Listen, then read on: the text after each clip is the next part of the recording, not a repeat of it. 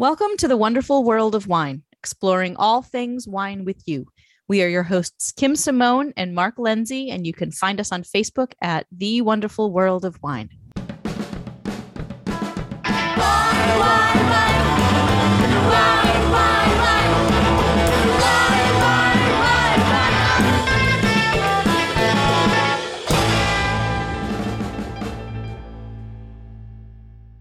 Hello, and welcome to the wonderful world of wine, exploring all things wine with you. We are your hosts, Kim and Mark, and every week we bring you this show on Franklin Radio, WFPR, and also our podcast on SoundCloud and iTunes. And we are extremely excited to announce to all of you that this is our 200th episode. So it feels like I don't know, like we should have a little party or something. But Mark, congratulations. I, you know, Yeah. this was your brainchild to, to do this radio show on Franklin Radio. And now 200 episodes later, we're still at it.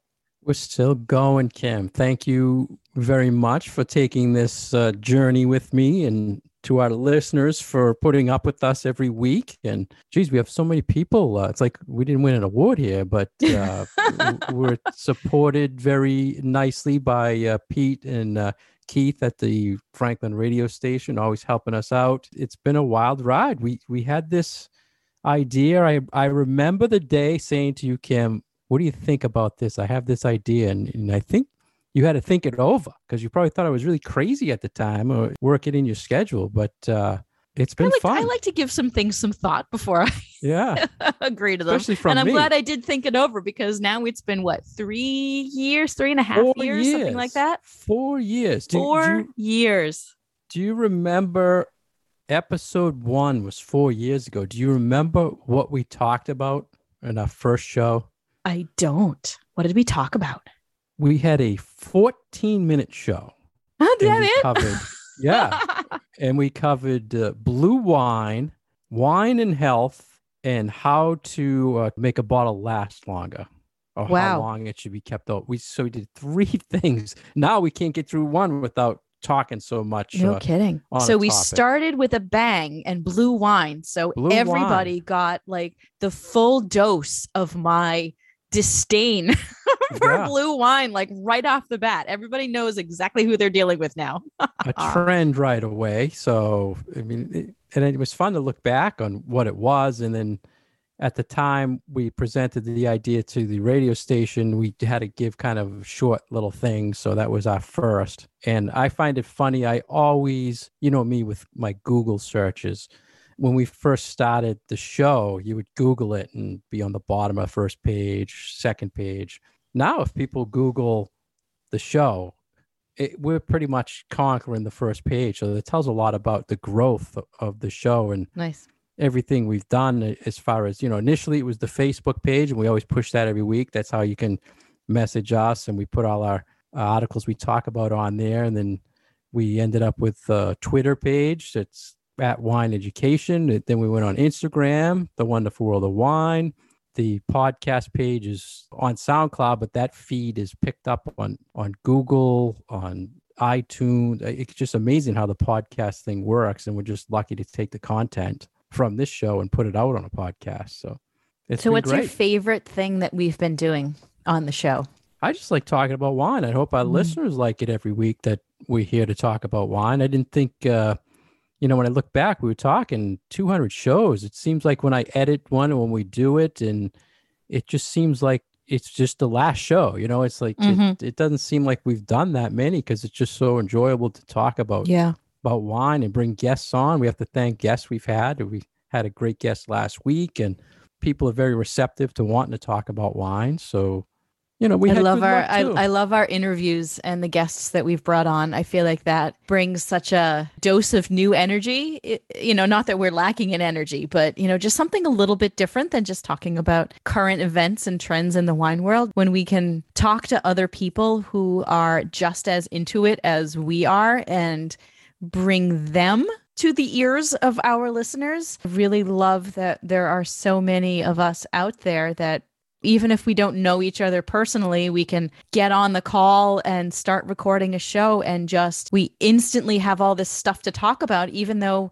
we might have never spoken before or we didn't plan anything out. Just we get on there and we just talk. And I feel like we've got all these people that we're sort of instantly simpatico with. And it's like, oh, yeah, you know, it really tells you something about this industry that there are just so many really awesome people who just love it for the joy of tasting and learning and talking about it with each other.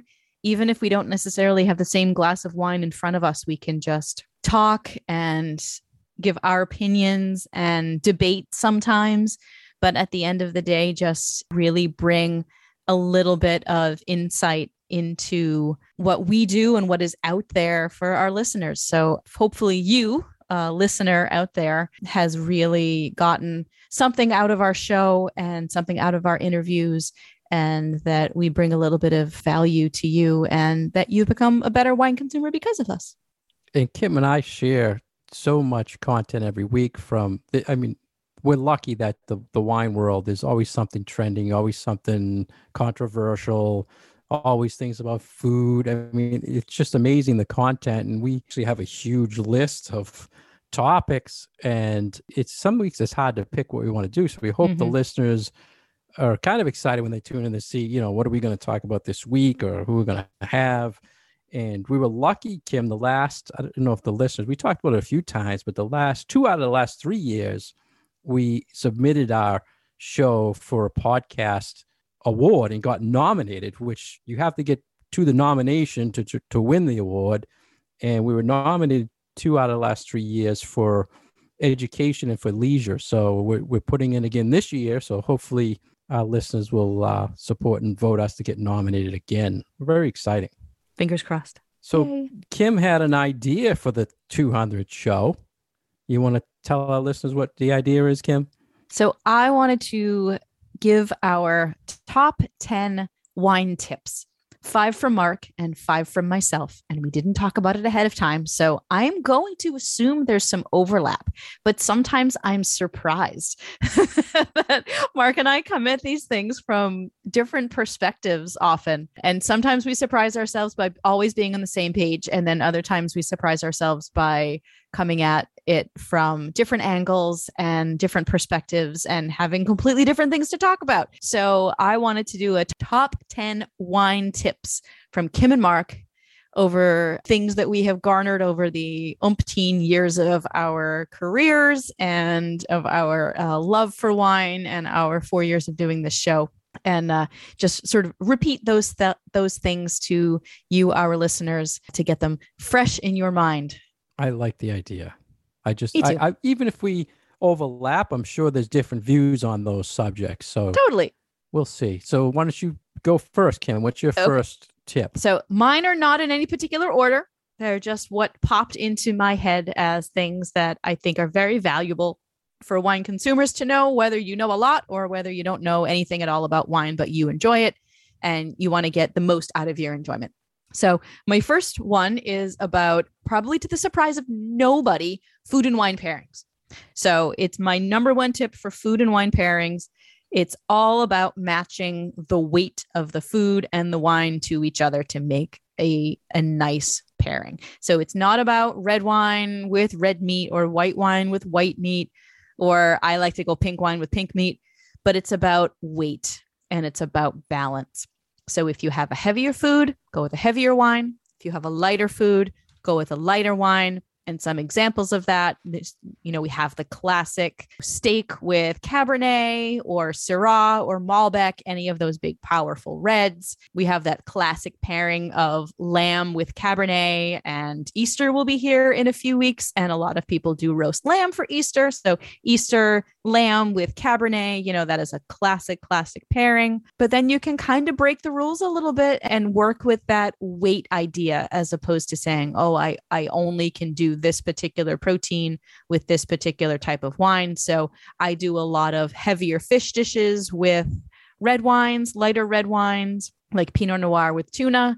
But then you can also do light reds with white meat, or you can do heavier whites with those either pink proteins or you can do pork. You can do pork roast with a nice Chardonnay, swordfish with Chardonnay. So it's sort of like just look at the spectrum, you know, look at the weight of all of what is on your plate and the weight of your wines and match accordingly.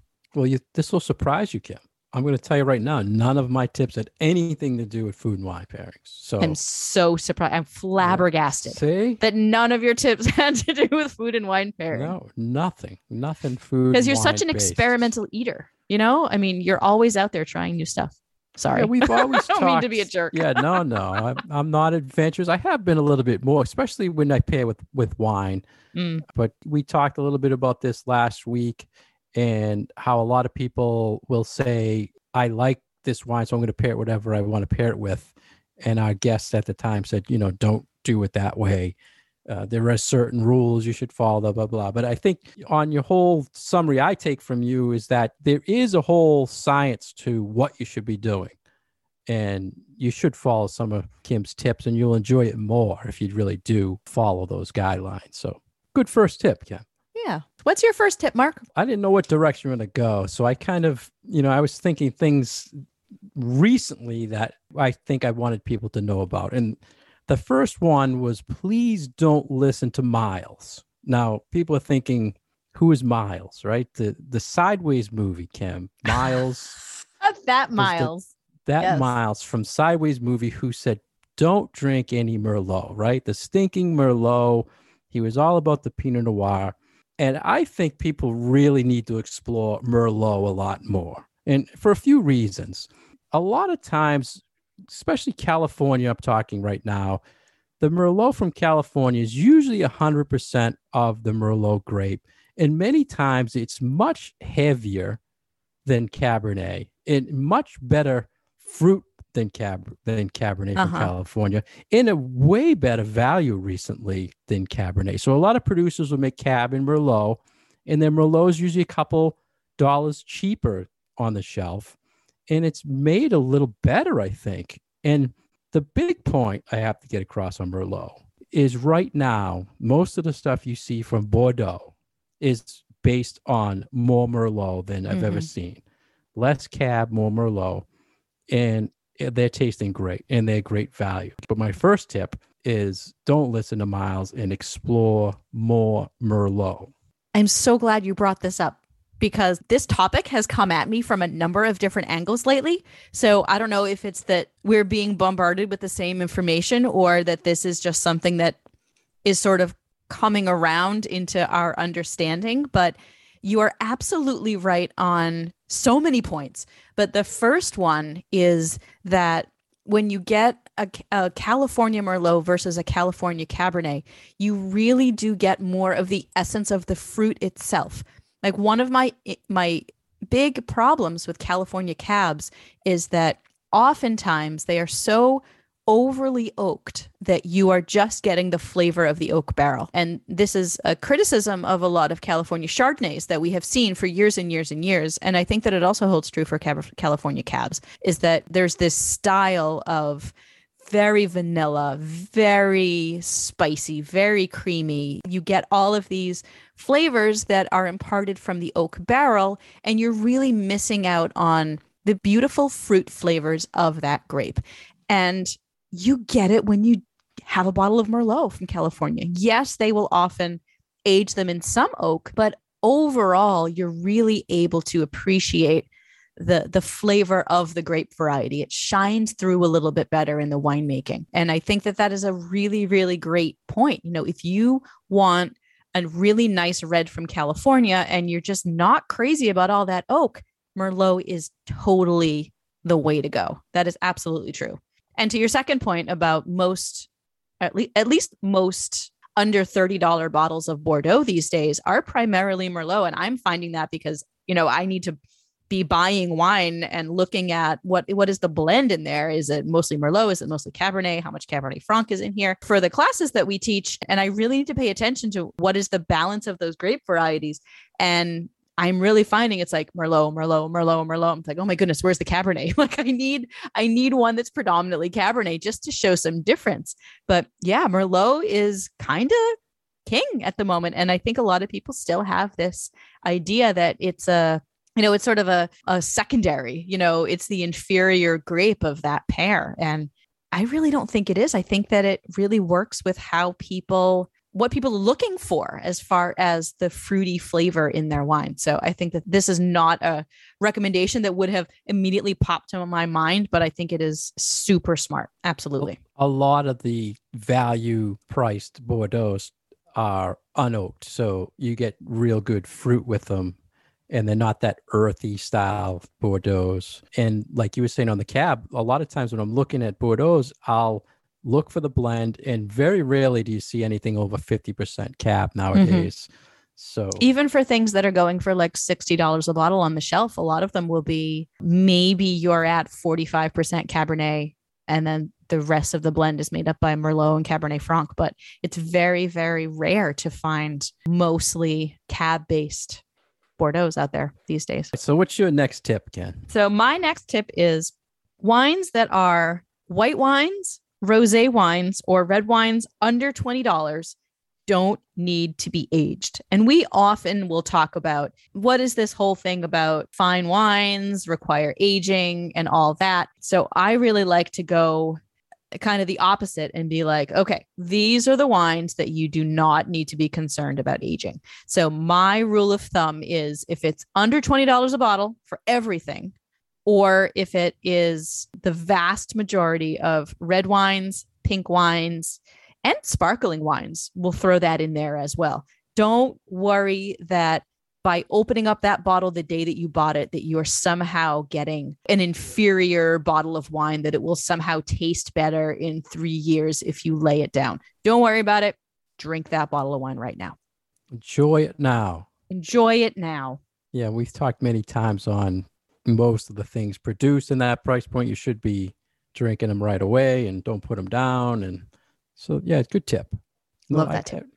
Yeah, this. I mean, there's probably someone's probably saying there's something out there that would in that under that that style of wine that would age, but oh yeah, it, it's small percentage. I suppose I could have put as one of my tips that all of the things that we talk about, there are always exceptions. Like to everything, oh, yeah. there's yeah, always exactly. an exception to the yeah, rule. Of course. Of course, just like just like everything. And what's your next one? I want to talk about California wine drinkers. And this is you people out there. We are all about California. California. Stay with you, yeah, huh? Well, it's just it's been on my mind lately. Okay. If you're California drinking California wines, start looking north, north of California, Oregon, Washington, Canada, Idaho. Move north a lot of things lately, and I know you taste a lot of wines, Kim. I'm just so they have issues in California lately: climate, fires, weather, bad vintages, and I just am so discouraged about what I've been tasting lately. But when I've tasted Washington, Oregon, it's just to me been tasting much better. It may have be due to climate and they weren't affected by certain things, but look north and really start looking at the value of Cabernet from Washington versus California right now. And you'll be surprised. A lot of time when people are shopping, they only want California cabs or look north. That's you mentioned Idaho. Yeah. I mean, well, it Talk shares a little bit about that. It shares appellation with Oregon right on the border there. So a lot of times you get something from Oregon, it could be Idaho fruit in there. So hmm. yeah, everything the climate is changing things are shifting up you know and uh, it's better growing conditions now and things are just turning out great so that's it that's the tip all right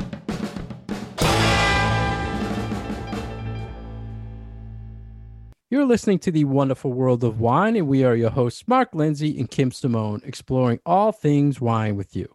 For more information about Kim, please visit her website at commonwealthwineschool.com. For more information about myself, please go to franklinliquors.com. You can find all our past episodes on SoundCloud and iTunes. Every week, we're happy to be with you on Franklin Radio, WFPR 102.9 FM. And if any questions or comments, please find us on Facebook. It's our 200th show today, and Kim and I are talking about our top tips. And it's your turn, Kim. What's your next tip? So my next tip is more for you beginner, beginner, well, not beginner wine drinkers, but you know, maybe you've just caught the wine bug. Maybe you like wine and, and have liked wine for a while, but you've only just now decided, huh, maybe I need to know a little bit more about it. And I'm starting to become fascinated with this whole world of wine that's out there. To get you on your path of learning about wine, I would say that a great place to start is to learn a few basic grape varieties, a few basic styles, and a few basic iconic regions and get to know those. It will make you way more comfortable in a store. It'll make you much more comfortable perusing a wine list. And then you'll be able to jump off of those styles and find other things as you experiment and as you leave your comfort zone to find some other new things that you're going to love. An example of this, let's see. So, you want to know what the basic wine grapes taste like. Get yourself a bottle of Cabernet, bottle of Chardonnay, a bottle of Sauvignon Blanc, a bottle of Riesling, both dry and sweet so that you can compare them and just get to understand what it is about those wines and their particular flavors and what is it about this grape variety that makes it special. And then start exploring some regions. Try a Chianti, try a Bordeaux, try a Sancerre. And it doesn't have to be everything. Find five of those iconic regions, taste them, see if you like them or not. And if you like them, then there are all of these directions that you can go in. But knowing just a little bit about, I know what Sancerre tastes like. I know what Chianti Classico tastes like. I know what real champagne tastes like. You know, we're not talking about Andre. We're talking about Taittinger. We're talking about Moet Chandon. We're talking about all those other biggies who are actually based in the region of Champagne in France. So even just having a half a dozen of those under your belt, you're going to know so much more and you're going to be able to communicate with people who you are buying wine from and you'll be able to find some new things that you're going to love and explore and you'll be really able to kick your wine appreciation off that way. Taste, taste, taste. We say it taste, all taste, the time. taste. Taste, absolutely. The, the more you taste, the more you explore, the more you're going to learn what your palate likes and be able to translate that to store owners or restaurant uh, people to purchase your wines, and you become a much better shopper for wine. Mm-hmm. So, and at the end of the day, it's actually going to help your pocketbook. You know, it's exactly. going to help your wallet yep, because exactly. when you find that there are these new things that you like that maybe not everybody else is buying, they might be cheaper. you know, right. it might not cost you $20 a bottle. It might cost you $12 a bottle and be just as delicious as that wine that has a famous name. So you're going to be helping yourself. and there, I feel like, I mean, maybe this is just the frugal, Yankee in me, but I feel like there's nothing better than finding something of real value that costs less than something that you could spend more money on and that you don't get as much enjoyment out of, or as frankly isn't as good quality. So go frugal Yankees and make your dollar work and find some really great things to enjoy that aren't going to cost you an arm and a leg. Right. Try different things. That's bottom right. line. What's your next one? I want to talk about location, location, location, Kim. This Every, is because of Vince last week, isn't it? Well, pretty much. but you know, but I always talk about this where every wine tells you where it is from, but people just don't pay attention to that location that's on the bottle. So learn where the wine is from that you're drinking. And think about I've talked in past shows about the circle of, of the wine. Does it say mm-hmm. USA? Does it say then a state, California? The, the, then does it say a region like Napa? And then does it say like a vineyard? So when that region or the location gets smaller and smaller and smaller, it tends to be better quality and better for you. So pay more attention to where it's from and learn what is in that wine. Big thing is the location. And I think uh, once you learn the location, then you can move on and learn regions and their styles from different regions of grapes. So, like you said on your point about people starting out in wine, it, location matters, and we learned that, like you said, from our guest last week. But Mhm. pay attention to it, please. Simple tip. Yeah, simple tip. Location. You know, we talk about grape varieties, but we also talk about those places, and place matters when it when it comes wine. Yeah, and just just to learn where that place is. Do a little research about it and learn. Take a moment. You're putting money towards a product. You have to know Mhm. where it's from. That's come up recently a lot with the the whole Russia thing, right? So, Uh, yes. what's next for you, Kim? So my next one is don't be afraid. And that's kind of broad, but it means don't be afraid to ask questions, even if you feel like they are dumb questions or really beginner questions, because I have found that when people who are truly interested in learning about wine step back and really think about it, you reflect upon those things that you think are just common sense about wine. But then once you give them some thought, you're like, well, wait, wait, what if I don't really know the answer to this? What if I've been thinking about it in one way and it's actually a different way?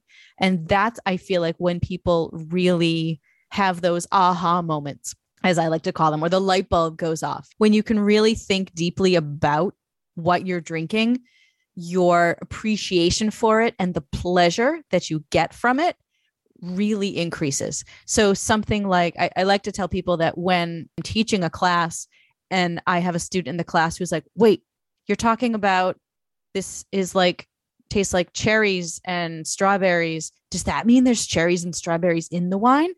And whenever I get that question from somebody in a class, I'm like, haha, you're thinking about it in a different way now. Like now you're actually analyzing, oh, what does this all mean?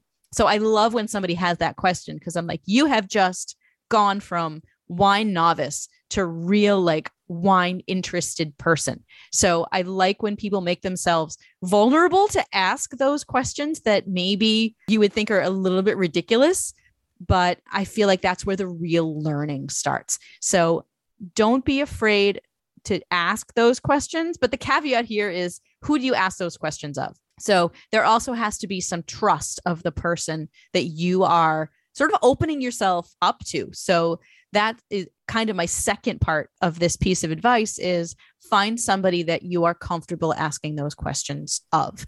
And that's why it's really important that you either have a friend that you taste wine with who is wine knowledgeable and can answer those questions in a way that doesn't make you feel like don't know anything. Or a wine shop or a, restaurant that you are a regular at where you you know you have a favorite server and they know something about wine and you can have an actual real conversation about it. And mark you're the perfect example of someone with a retail store who is great at answering those questions because just like me you get excited to hear those questions from people because you're like, oh yeah, you like we can have a real good conversation now. And we both love to direct people towards things that will answer their questions and that we know that they'll get enjoyment of. So don't be afraid. And a lot of people are, are very afraid to try new foods, new wines, new experiences. I think it's just a human thing. And I don't know what it is about this I think, reticence that people have about having these new experiences, but there's something sort of scary about them. And wine has this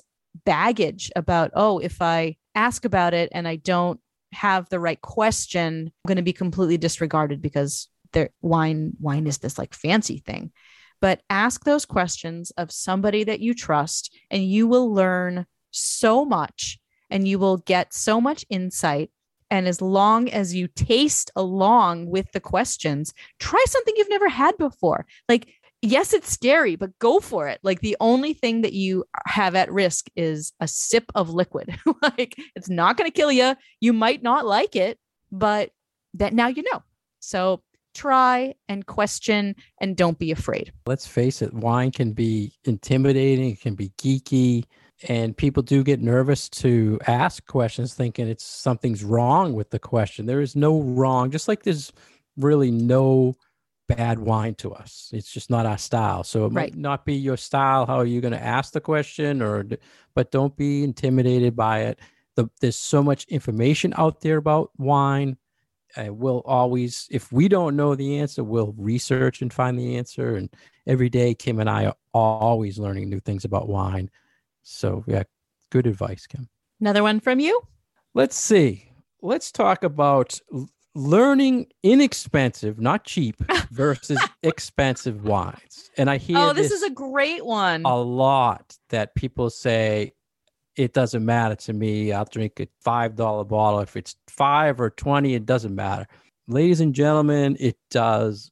Price point does matter. There are differences. So try exploring, like Kim was saying earlier, exploring wine. Also explore price points. Compare a $10 to a $15 bottle, a 15 to a 20, a 20 to a 30. You know, I know times, you know, budgets are issues with that, but you have to compare those price points to see, taste the difference of what's going on and then research those wines and see why is this $10? Why is it $20? What are they doing to it to add to the cost? And I think people would be surprised if they start exploring inexpensive versus expensive. Expensive to Kim and expensive to me, it could be two different things. But mm-hmm. I guess I'll say anything under $10 in the wine world is inexpensive, not cheap, inexpensive. So explore something out of your price point right now and see what the difference is. You might not like it, and then you know your price point you of what you like, but you have to explore and give it a try. Next for you, Kim. So my final one This is number five. To the surprise of nobody, when all else fails, pick a bottle of bubbly. There you go. Sure. Because it goes with everything. Yeah. I have uh, very rarely have I ever found food that does not go with sparkling wine. And I feel like bubbles just make everything better and they lighten the mood and they make everything a party.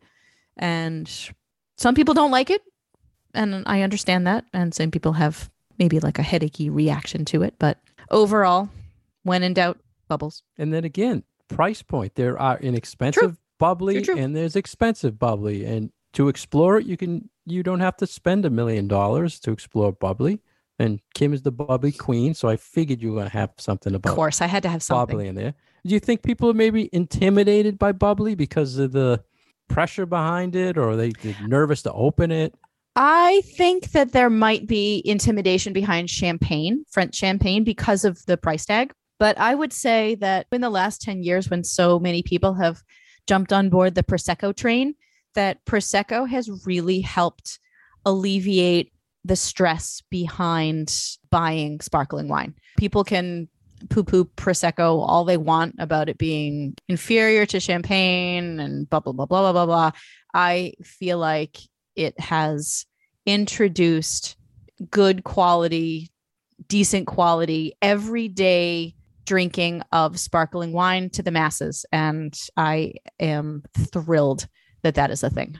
Yeah, and prosecco. I'm glad you brought that up because that is a probably the best example of how you can explore inexpensive and expensive. Because for mm-hmm. prosecco, it's ten versus twenty.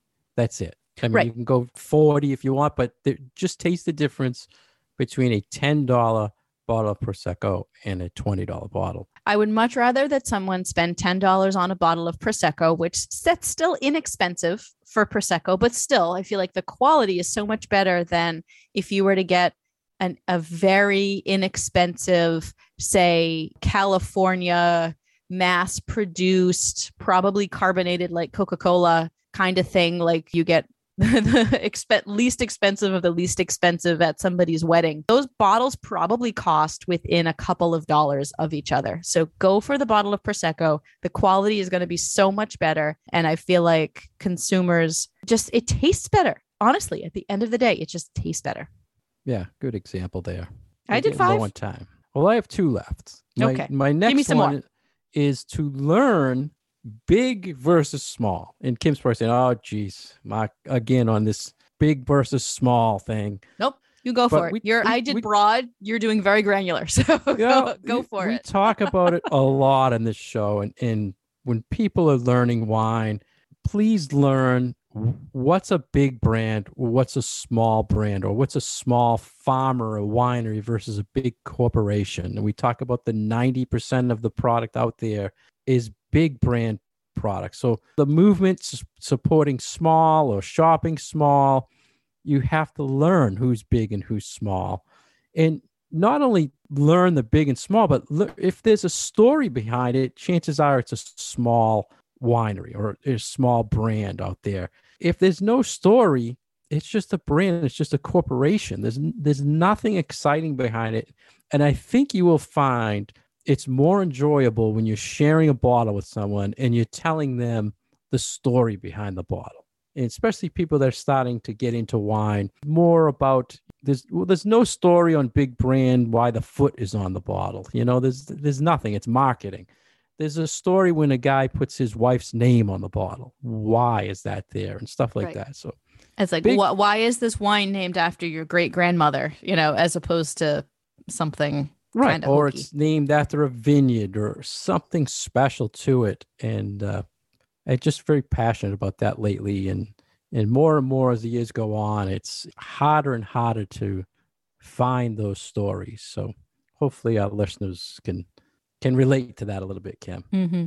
my last thing was shelf talkers when you shop for wine and you see this on restaurant lists sometimes where they put some little notes on there just be careful that what you're seeing promoting the wine is actually the wine that you're buying or you're drinking. There's issues with, again, like big brands, they're mass marketed promotions on wine versus a small. Is it something that's mass produced shelf talker or is it a handwritten note someone's writing on the wine?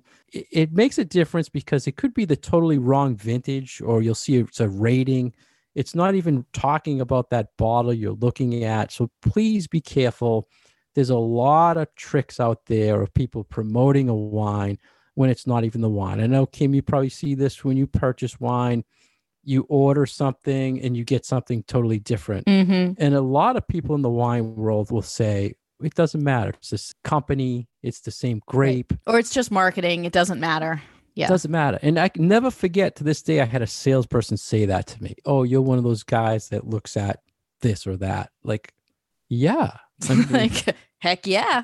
yeah. But if you're going to spend your money on a product like any other product, make sure what you're getting is what you're told you're getting. You mm-hmm. know, so th- that's my last tip. And that's not where I thought you were going with that comment. But I'm so glad you brought that up because it is something that can be, I think, used to manipulate the consumer because sometimes there's that lack of knowledge and lack of information on the consumer's part. You, as everyday wine drinker, don't have the time to be necessarily researching this particular wine or making sure that what is one vintage versus another vintage and oh is this one significantly better than this other one so you're trusting that person that you're or that store that you're buying your wines from to be upfront about yes the descriptions that we have put in front of this wine are the real deal and oftentimes you might buy a wine and then you look at the vintage and you look at the description.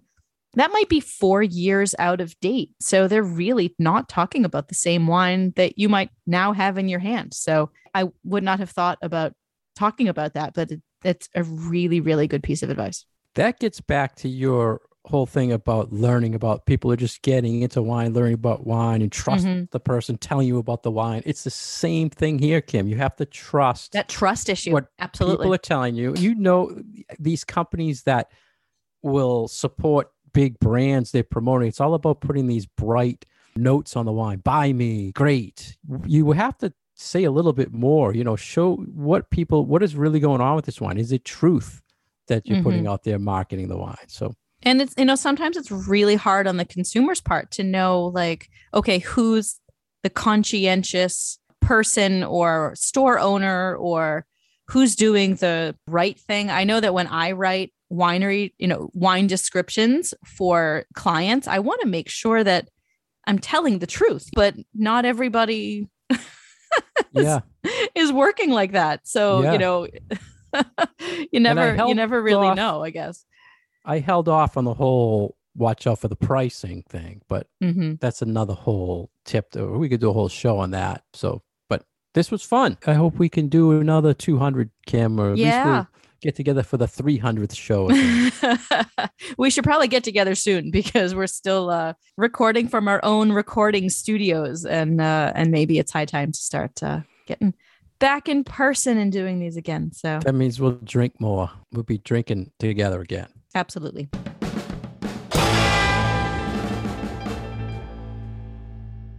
Thank you for joining us today on the wonderful world of wine. We've been your hosts, Mark Lindsay and Kim Simone, and we're really excited that you were able to join us today for our 200th episode of the show. You can find us, as always, on Facebook at The Wonderful World of Wine and past episodes on SoundCloud and iTunes, and every week on Franklin Radio 102.9 WFPR. Cheers. Wine, wine.